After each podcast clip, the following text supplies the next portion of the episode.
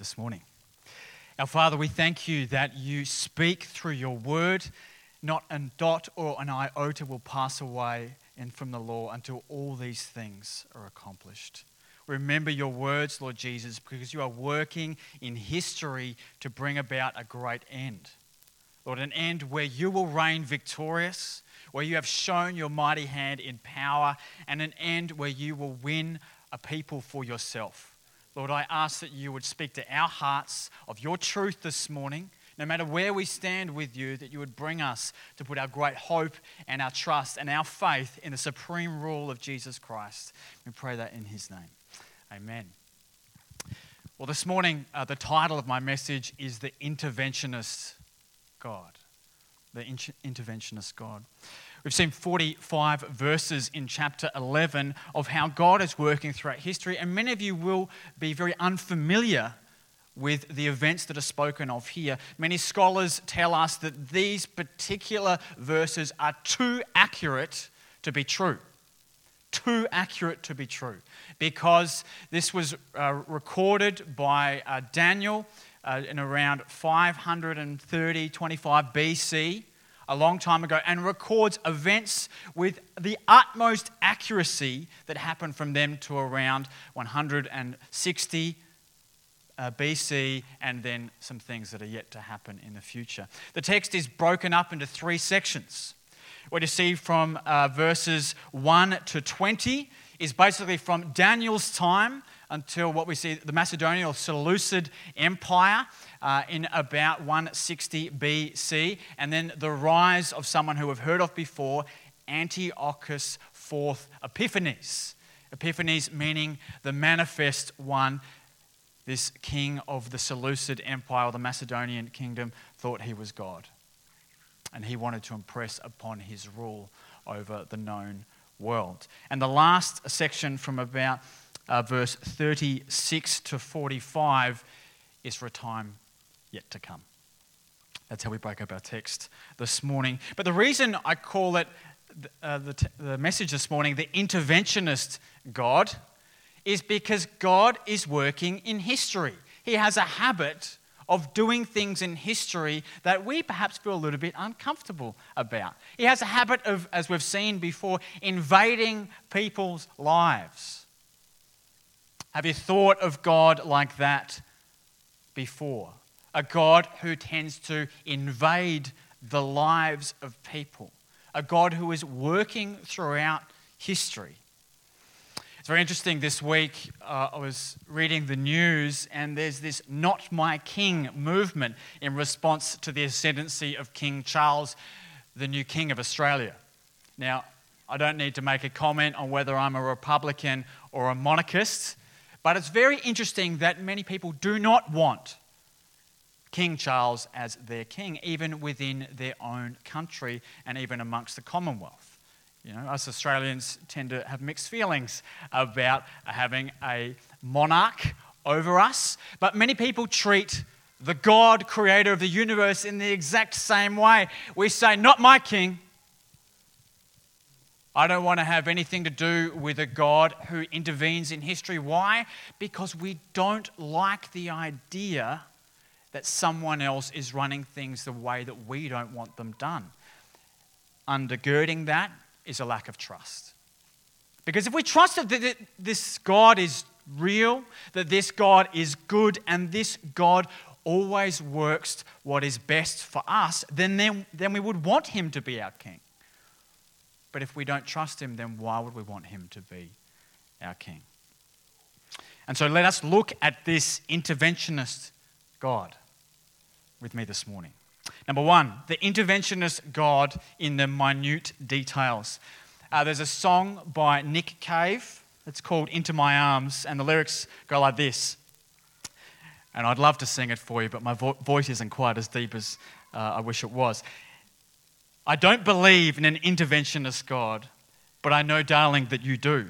But if I did, I would kneel down and ask him not to intervene when it came to you, not to touch a hair on your head, to leave you as you are. And if he felt he had to direct you, then direct you into my arms. This really summarizes the Australian relationship to God. We don't like the idea of a God who would want to control our lives. But if we did, we'd want him to do our will, not his will. It's a bit of the reverse of the Lord's Prayer, isn't it? The Lord's Prayer goes, Your kingdom come and your will be done on earth as it is in heaven. But we say, My kingdom come, my will be done on earth as it is in heaven to God. Do we not?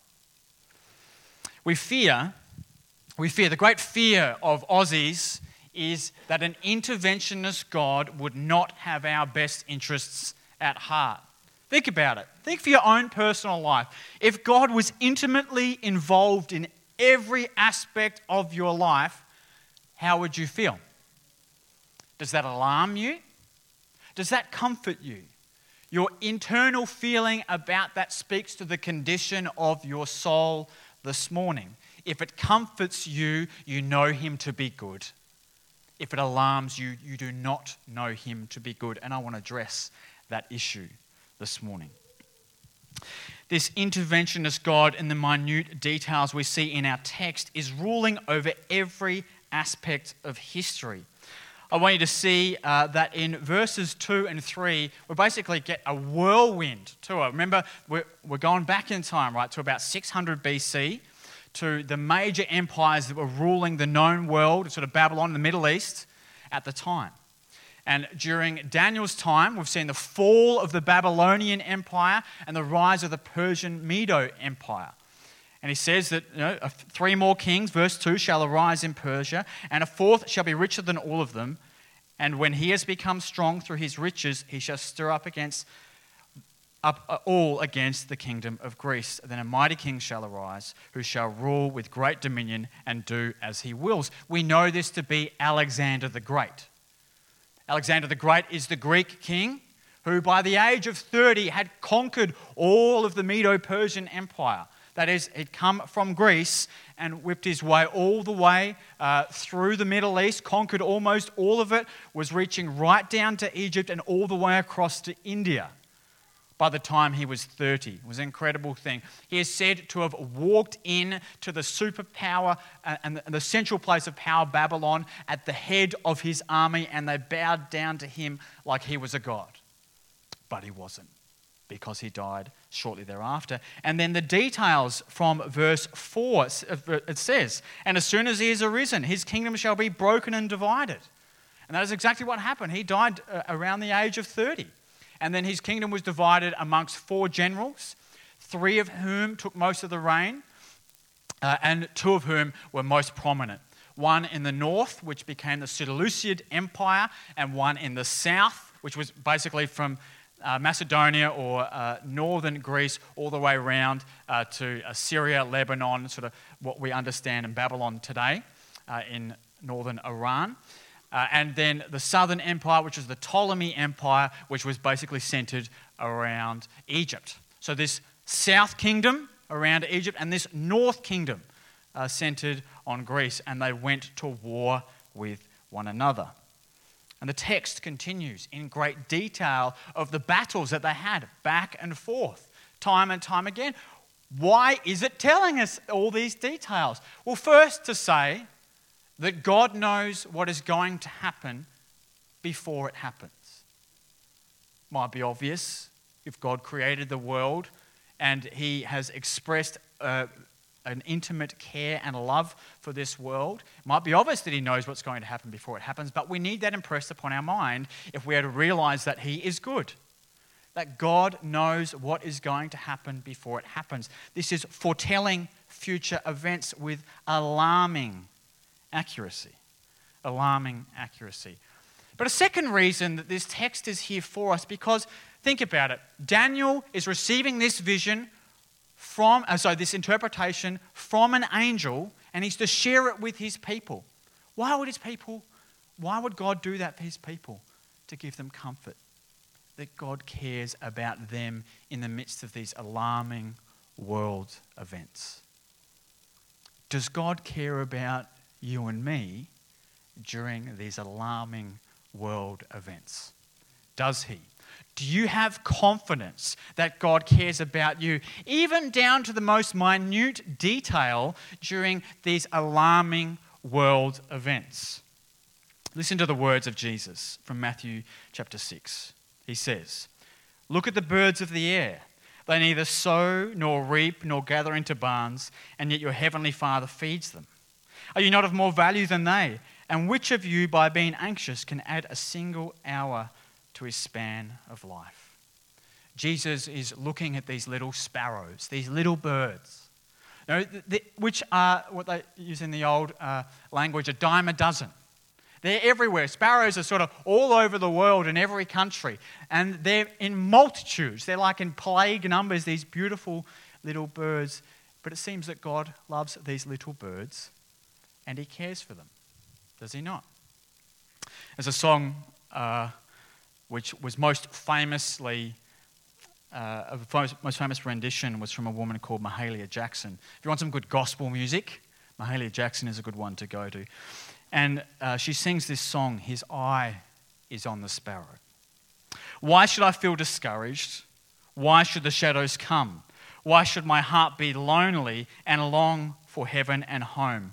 When Jesus is my portion, my constant friend is He, His eye is on the sparrow, and I know He watches me. His eye is on the sparrow, and I know He watches me. I sing because I'm happy. I sing because I'm free, for his eye is on the sparrow, and I know he watches me. Jesus spoke that if he cares for even the littlest sparrow, he cares for even the minute details of our lives. He cares. He cares, he knows, and he has the power to do something about it, which we'll see in a little bit of time. So, do you see? then that this great king who is ordering the events of history is in control of the large and the small, even down to the littlest detail of our lives. Can you see that he has power to do so and is working throughout history? Let me tell you this this is a great antidote to anxiety. A great antidote to anxiety. I'll put it this way the more we see where His eyes are, the less we worry. The more we see where His eyes are, the less we worry. If you believe in your heart of hearts that His eye is upon you, then you will worry far less, and your prayer life will be transformed. Many people feel like their life is in a bit of a shambles at times that they are between the hammer and the anvil. You know, as a an old blacksmith would have their, a big metal anvil and a hammer, and they would beat metal into shape. And the expression to be between the hammer and the anvil is to be smashed up by two large, uh, immovable, uh, one immovable object and a large amount of force.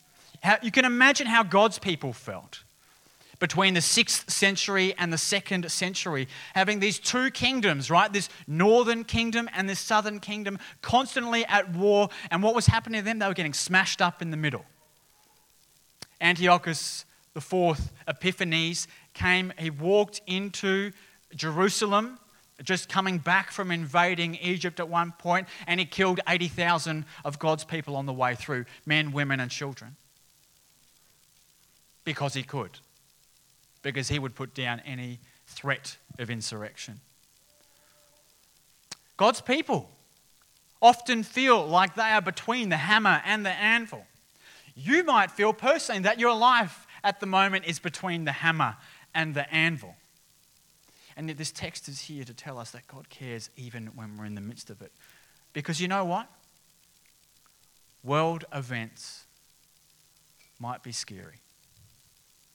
Our lives might be full of trouble.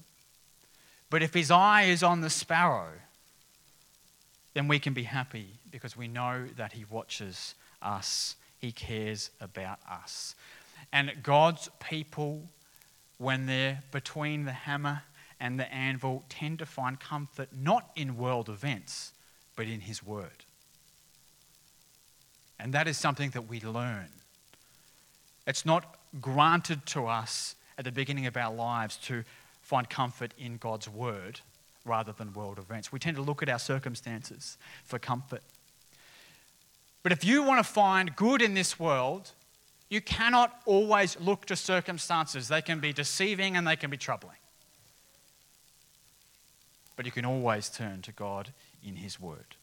First, we've seen the interventionist God in the minute details. Second, I want to look at the interventionist God over evil. The interventionist God over evil. Uh, there, the first missionary, a first American overseas missionary, was a guy uh, by the name of Adoniram Judson. Adoniram Judson. And uh, he grew up in a very religious family. His father was a preacher. Uh, this is going back to the 18th, uh, sorry, the 19th century. And one of the problems that Adoniram had as he was growing up is that his little sister died at about five months old. And he was very troubled by that because his father constantly preached about a God who was in control of history, a sovereign power. And he wondered why this sovereign power could not save his little sister. And so he began to despise this God his father preached of and his family worshipped. He became greatly troubled. By the time he went to university, he met a young man called Jacob Eames, who was a deist. A deist. A deist does not believe in an interventionist God like our friend Nick Cave. A deist believes that God wound up the clock, you know, the old uh, watches that you had to wind up. He wound up history and has left us alone to our own devices. And the evidence of that is the suffering and evil in the world. And Jacob Eames had a great impact upon Adoniram Judson to the point where he self identified as a deist. This is one of the great problems that you and I face today, is it not? One of the great objections to Christianity might be in your heart today. If God is real, and if the God that Christians worship is the same God as the Bible, then why hasn't He intervened in the suffering and the evil of this world? Why has He not done something? Uh, you might have asked yourself this very same question. And it's often put back that if God is really, you know, all powerful, uh, then he mustn't uh, uh claim to be all powerful, but he mustn't be because he's not intervening. Or perhaps he is all powerful but not loving because, and he doesn't really care. It is a great and troubling question for many of us. What answers do we find in our text for these troubling questions? Well, what we see firstly, is that evil rises in the world and especially against God's people. Want you notice here that Israel, and it's often referred to as the glorious land, or um, and we get portions in the text where they come, people come against the covenant. That's where Israel, God's people, pop up in the text, but they are between the hammer and the anvil. Most of it is speaking about these great kingdoms at war with one another, and God's people are in the middle of it.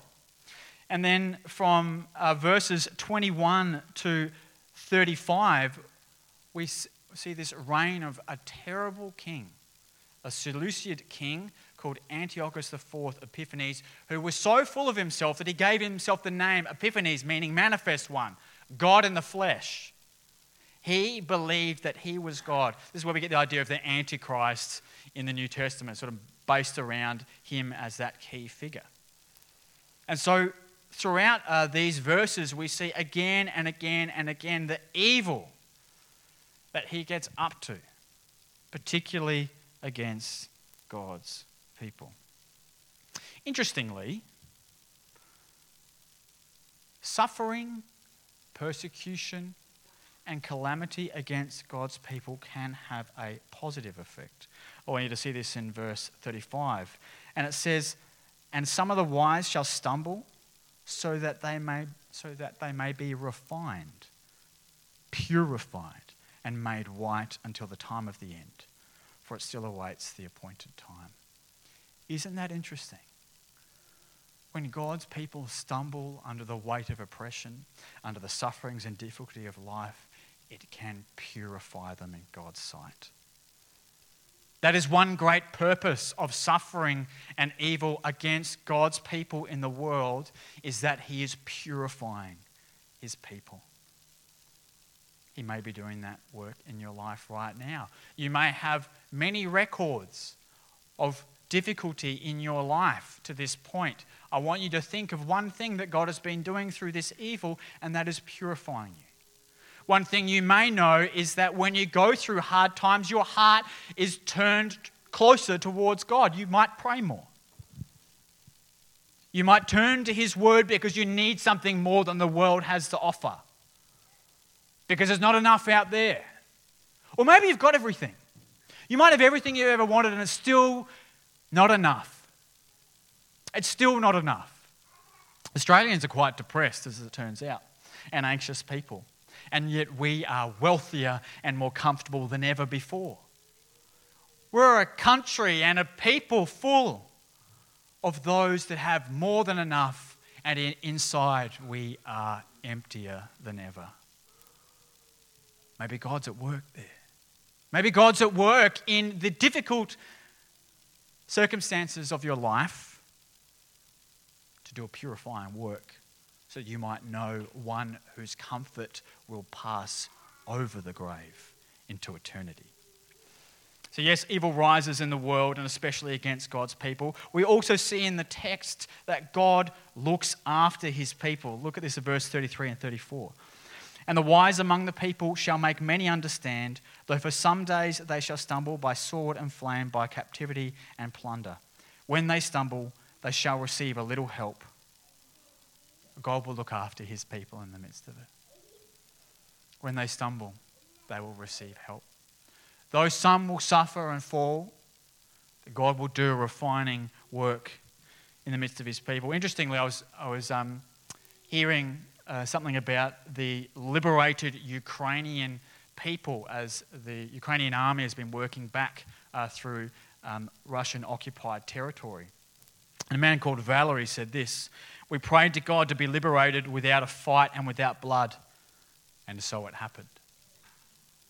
Very rare that actually uh, someone sees a, an, a, an event happen in the world and they attribute it afterwards to the work of God.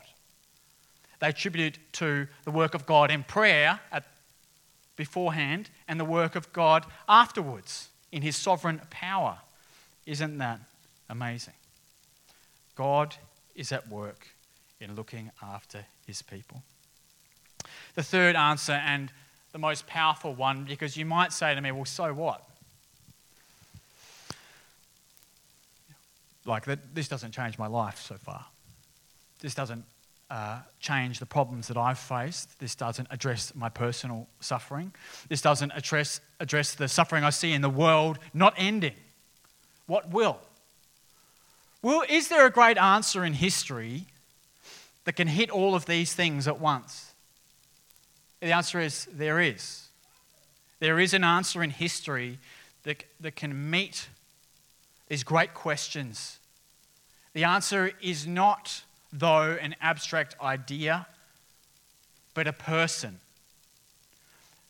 God become flesh in a man, Jesus Christ. I think one of the most powerful examples of this in the New Testament is in John 11, where Jesus was going to the funeral of a good friend of his called Lazarus. And he was with Lazarus' sisters, Mary and Martha. Now, when Jesus saw the effect that suffering had upon other people, the, the death of a friend had upon the siblings, he wept and he got angry. Jesus got angry at death, at suffering, at the effect it has upon people. Now, we've seen that God care, cares about the minute details, or He says that He does. And now we're seeing that God has been willing to come really close to our suffering, to experience it personally. And He's upset about it. He's not content with it. He's upset about it. He's angry about it. Will he stop there? No, he won't. He will not stop there. He will go further. He will go deeper into humanity to experience suffering himself. The whole Christian story through the Gospels culminates on Jesus Christ put upon a cross, not for his own sin, but for the sins of others. The whole Christian story culminates in that God became a man. He entered into our suffering, experienced it himself, and was willing to take upon its great penalty to free people like you and me from that great end of separation from God called death and hell. Jesus was willing to take that upon himself. And so, this attitude towards that we might have that God doesn't care, that there's evil and suffering in the world and God hasn't intervened is untrue because God has intervened and He has come and He's experienced it personally, but not without power because His power grants to those who believe in Him comfort now and comfort for all eternity. It grants to us a different perspective. If you're looking at life circumstances for comfort, it will fail you. If you look at God for comfort, you will look upon eternity and go, I will be there with Him. And you'll be assured of it in your heart by the Holy Spirit. And that's enough. And that is enough. Uh, there's a book called Man's Search for Meaning. I can't remember the name of the author. Can someone remind me of it? Viktor Frankl. Thank you. Viktor Frankl. One of the things that Viktor Frankl observed, he was uh, uh, put into a Nazi um, prison camp during World War II. One of the things that he observed is that people without hope died real quick. They just died, they gave up. You can imagine being in a camp where you knew that you were probably going to die. Well, many died real early and they gave up. But th- he observed those that have hope lived on. Those that had hope were able to endure. Those who had hope were able to love and care for others, though they were being oppressed themselves. There is something enormously powerful about real hope. I'm not talking about circumstantial hope, you know, that life will get better at some point. You know, those motivational posters and sayings, you know, always look on the bright side of life. Hey, sometimes life ain't so bright. Let's be honest. But if there's something eternal about it, it can't be taken away. That's what we look to. I mentioned earlier uh, Adoniram Judson, uh, the first American overseas missionary, and he, became to, he came to be a deist. Well, he went traveling around the country, sort of seeking fame and fortune. He went, went to New York, thought he'd become an actor uh, on Broadway, and that didn't work out. Uh, so he ended up um, sort of trying, working his way around other parts of the country. He was very afraid of going back home because his father uh, would be very angry with him uh, for being, not being a Christian anymore. And he stayed overnight at an inn. But the only room in the inn was a room separated by a white sheet. There was already another man on the other side of the white sheet, and the innkeeper said this was a dying man. So, do you mind? Because someone is attending him regularly throughout the night. And so Adoniram Judson went into this room. It was the only place he had to stay, it was cheap and he lay down on his bed, but he could hear this other man coughing and groaning in the night. And this dying man behind the sheet next to him brought up questions that he had tried to avoid his whole life. Well, what really happens after death? Does God really not care? And the faith of his family began to come to mind that actually it did answer those deeper questions that only came about when he was faced with death. He did not know the man, or so he thought, behind the sheet. And at some time around 3 a.m., uh, 4 a.m. in the morning, the visit stopped, all went quiet, and he finally got some sleep. He woke in the morning, went down to the innkeeper, and said, Well, what happened to the man? And the innkeeper said, The man is dead. And Adoniram Judson was quite troubled by this. He was troubled by the thoughts that arose. And he still hadn't consoled them in his mind. He wanted to know who this man was. Did he have a family? Did anyone care about him? Why is he dying on his own? And he said, Yes, this man has some family. He's far from them. And he has an odd name. His name is Eames. His name was Jacob Eames, which you might remember I said earlier was the young man who introduced uh, Adoniram Judson to deism, believing that God doesn't care. The very person who convinced him that God does not intervene in the world died next to him and he did not know who it was. At that moment, he was struck that the non interventionist God had come to him. It is very, there's rare times in life when we're struck by things like this. It may be a death, it may be, may be our own personal success, but our inner emptiness. It may be a stage of life, it might be the birth of a child, it might be the difficulties and sufferings we face. We face. God tends to know our pressure points, but He doesn't do it to in, inflict harm on us with pleasure. He does it so that we might turn to Him with faith, as Adoniram Judson did. This man was so moved by God that he ended up moving to a place called Burma and becoming a great missionary and telling many about the God who intervenes. Lastly, the interventionist God in help. The interventionist God in help. Uh, read this with me from verse 32. He's, this is speaking of Antiochus uh, the fourth Epiphanes. He shall seduce with flattery those who violate the covenant. But the people who know their God shall stand firm and take action. And the wise among the people shall make many understand.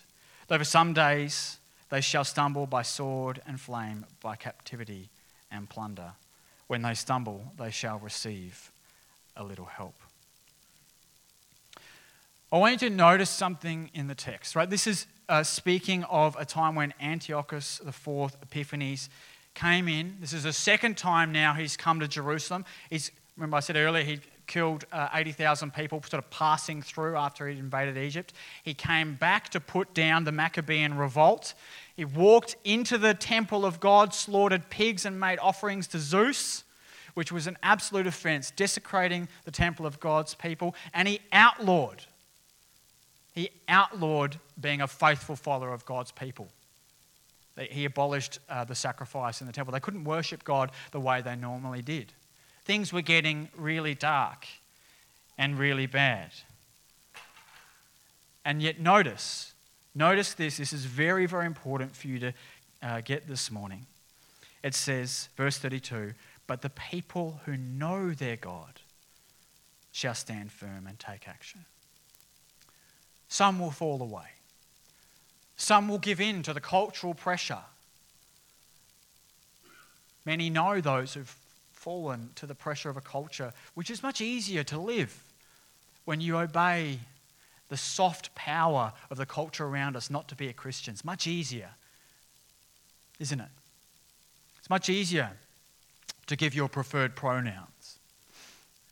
It's much easier to not talk about maybe things that you believe in.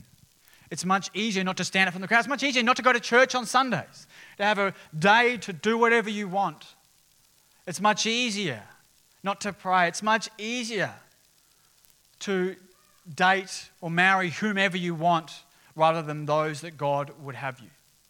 It is easier. And so many will stumble and many will fall by the flattery of the soft power of the world around us. It's not the hard power of, uh, in at least our country, of a ruler saying you are not allowed to practice being a Christian. It is a soft power of a culture which entices you. Says, Come, it'll be better. You'll, you'll really enjoy it. Come. Come to this side. Don't do that. Those things are too hard. You'll get what you really want if you obey the soft power of the culture around you. And let, let me ask you a question Does it? Do you really get what you really need? The answer is no. For the biggest questions of the world are not answered. They have no substance by the culture and the world around us. Only God has these great answers to the questions that we have. But that soft power whispers in our ear. And yet, those that endure, those that stand firm and take action, are those that know God. They really know Him. They really know Him. If you want to be a Christian, you want to endure in whatever is to come for the rest of your life, you've got to know God. Not just know about God, not just say, I'm a Christian, but know Him. Have a personal relationship with Him. I was having a conversation over the dinner table with some people who were at our house last night, and uh, we were talking about people falling away from the faith. You know, uh, people who sort of used to be Christians but don't now. It's a very interesting discussion. People tend to get a bit nervous about those discussions, don't they? Because, you know, it can be offensive. And I, I shared, well, the way that I um, look at it is from the parable of the sower that Jesus tells. You know, the, uh, the sower goes out to sow, and the first sower, the birds come and eat it up. And so that person hears the gospel and rejects it, or sees the world and ignores that there must be a creator God.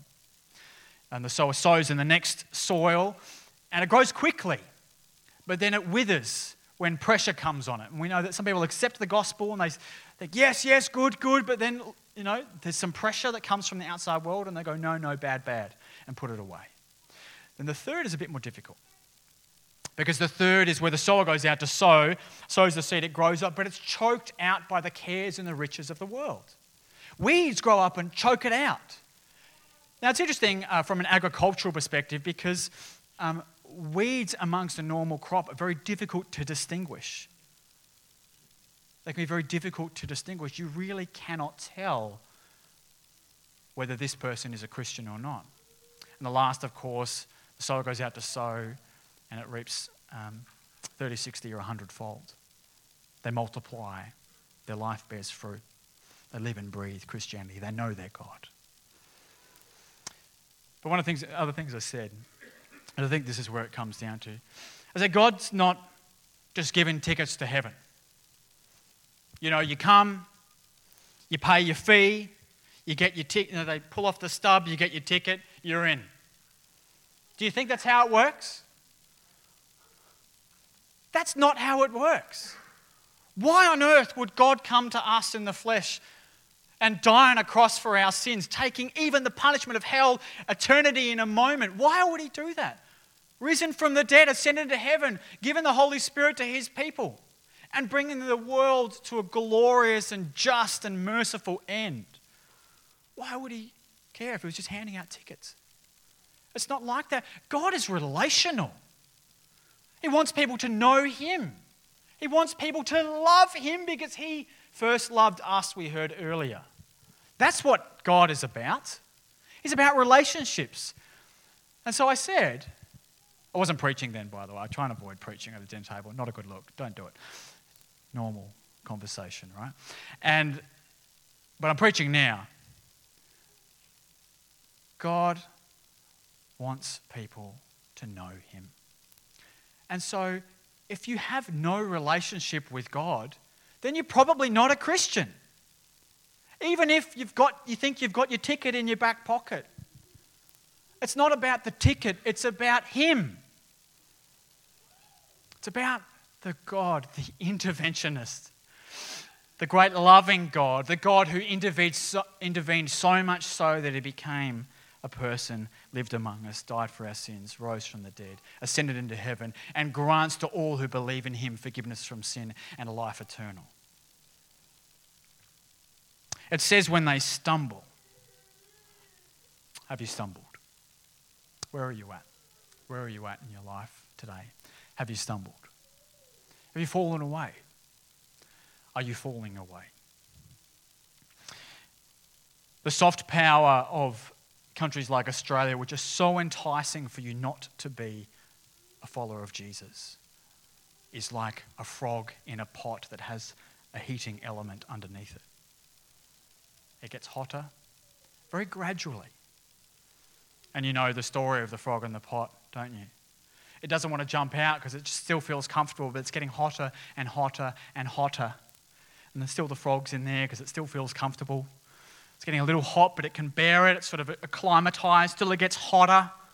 The frog thinks about jumping out, but suddenly its bones are stiff. Suddenly its muscles won't work. It gets hotter. It says, I really should jump out, but it's too late. And suddenly the frog is boiled alive. The poor little frog. What about us? What about us? Are you boiling alive? Like a frog in a pot with the soft power of our culture, always enticing you away from Christ, away from Jesus? It will not work. The weeds choke out the good plants. But God can help those who stumble. It says, when they stumble, they shall receive a little help. It might be today that you're hearing this and you have stumbled. And yet, Christ, the great invitation of the intervening God, but the one who invites, says, Come to me, all who are weary and heavy laden by the soft power and the undelivered promises of this world, and I will give you rest. And the rest that God promises is rest for our souls. It is eternal, it is fulfilling, it is not dependent on your life circumstances. Your life will be full and rich.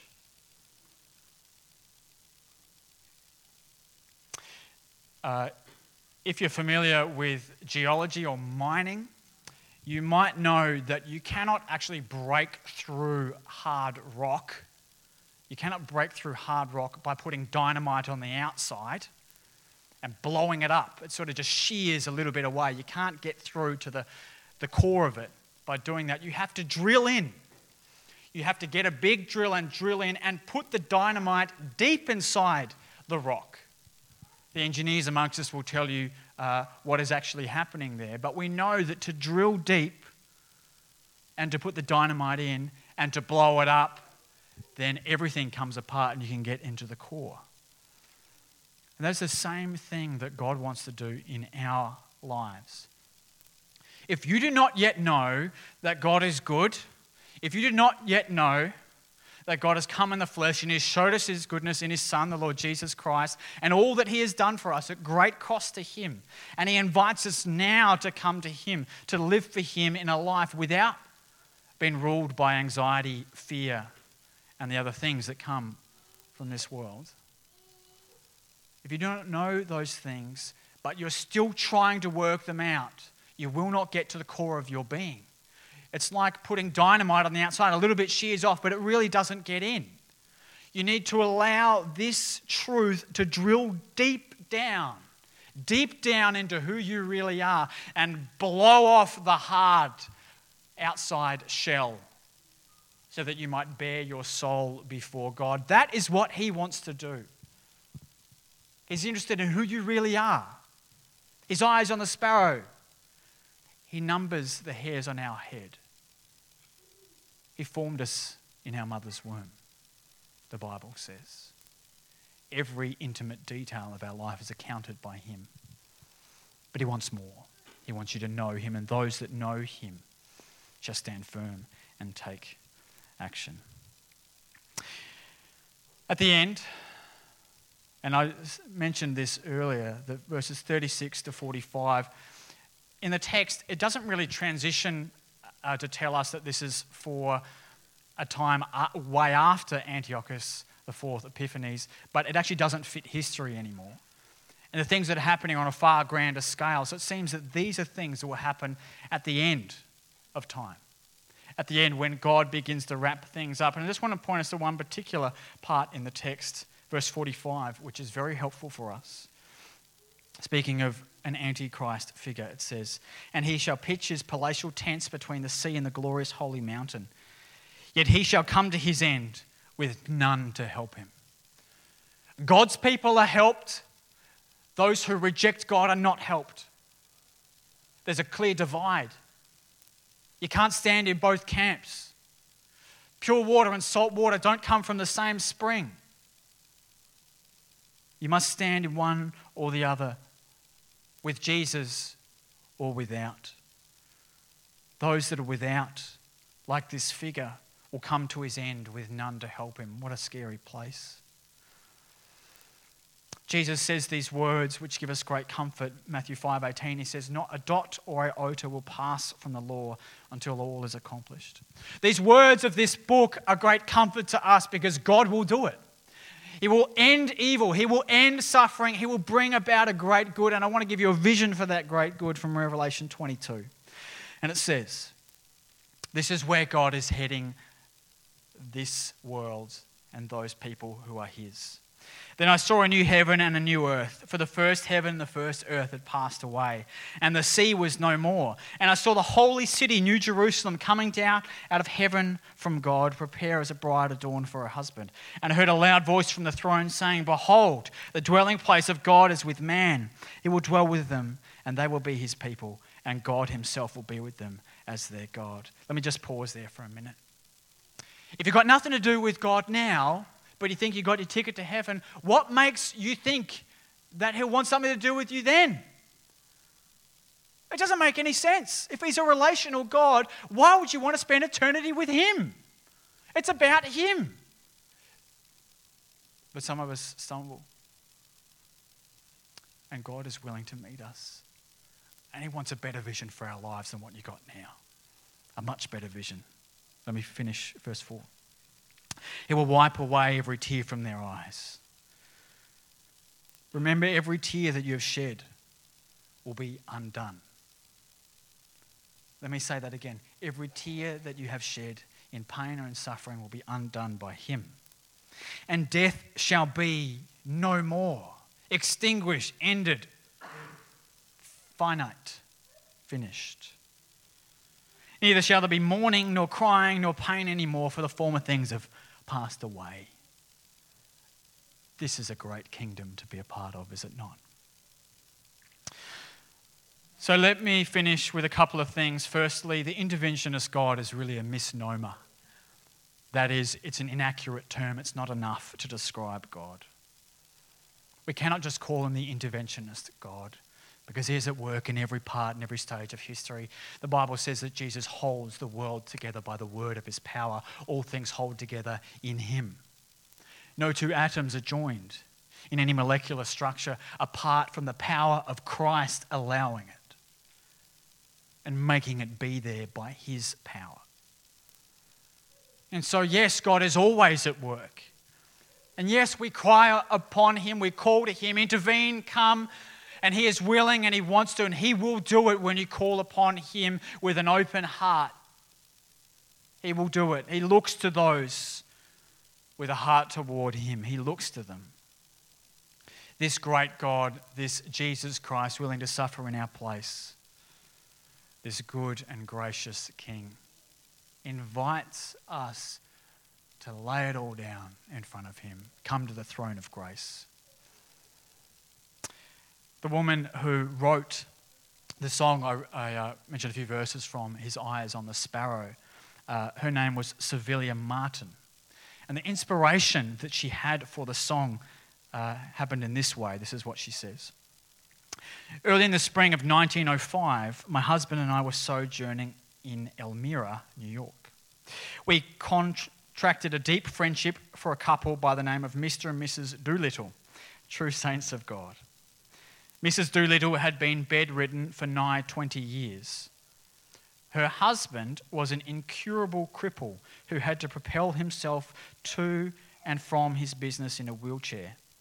Despite their afflictions, they lived happy Christian lives, bringing inspiration and comfort to all who knew them. One day, while we were visiting the Doolittles, my husband commented on their bright hopefulness and asked them for the secret of it. Mrs. Doolittle's reply was simple His eye is on the sparrow, and I know he watches me. The beauty of this simple expression of boundless faith gripped the hearts and fired the imagination of Dr. Martin and me. The hymn, His eye is on the sparrow, was the outcome of that experience. Maybe He wants to intervene today in your life. Let's open our hearts to Him now in prayer. Our Lord, our God, intervening is not a word enough for you. There are few words that can describe you, but you are supreme, you are sovereign, you are all powerful, you are able to change people's lives who have chronic pain. who are disabled, who are distressed, who are depressed, who are anxious, who are happy but far from you. You're able to come in and change our lives. And so, would you do so now? With your great power and your great love, work in our lives. Thank you so much. What a beautiful text. What a beautiful 45 verses that show us you are working all through history, even to the very hairs on our head. Would you fire our hearts for this truth? That you will bring it all to a glorious end, that you will help us when we stumble, that you are kind and good in every way. Fill our hearts with this love now as we sing. Draw us together to respond to you with faith. We pray together now in Jesus' name. Amen. Please feel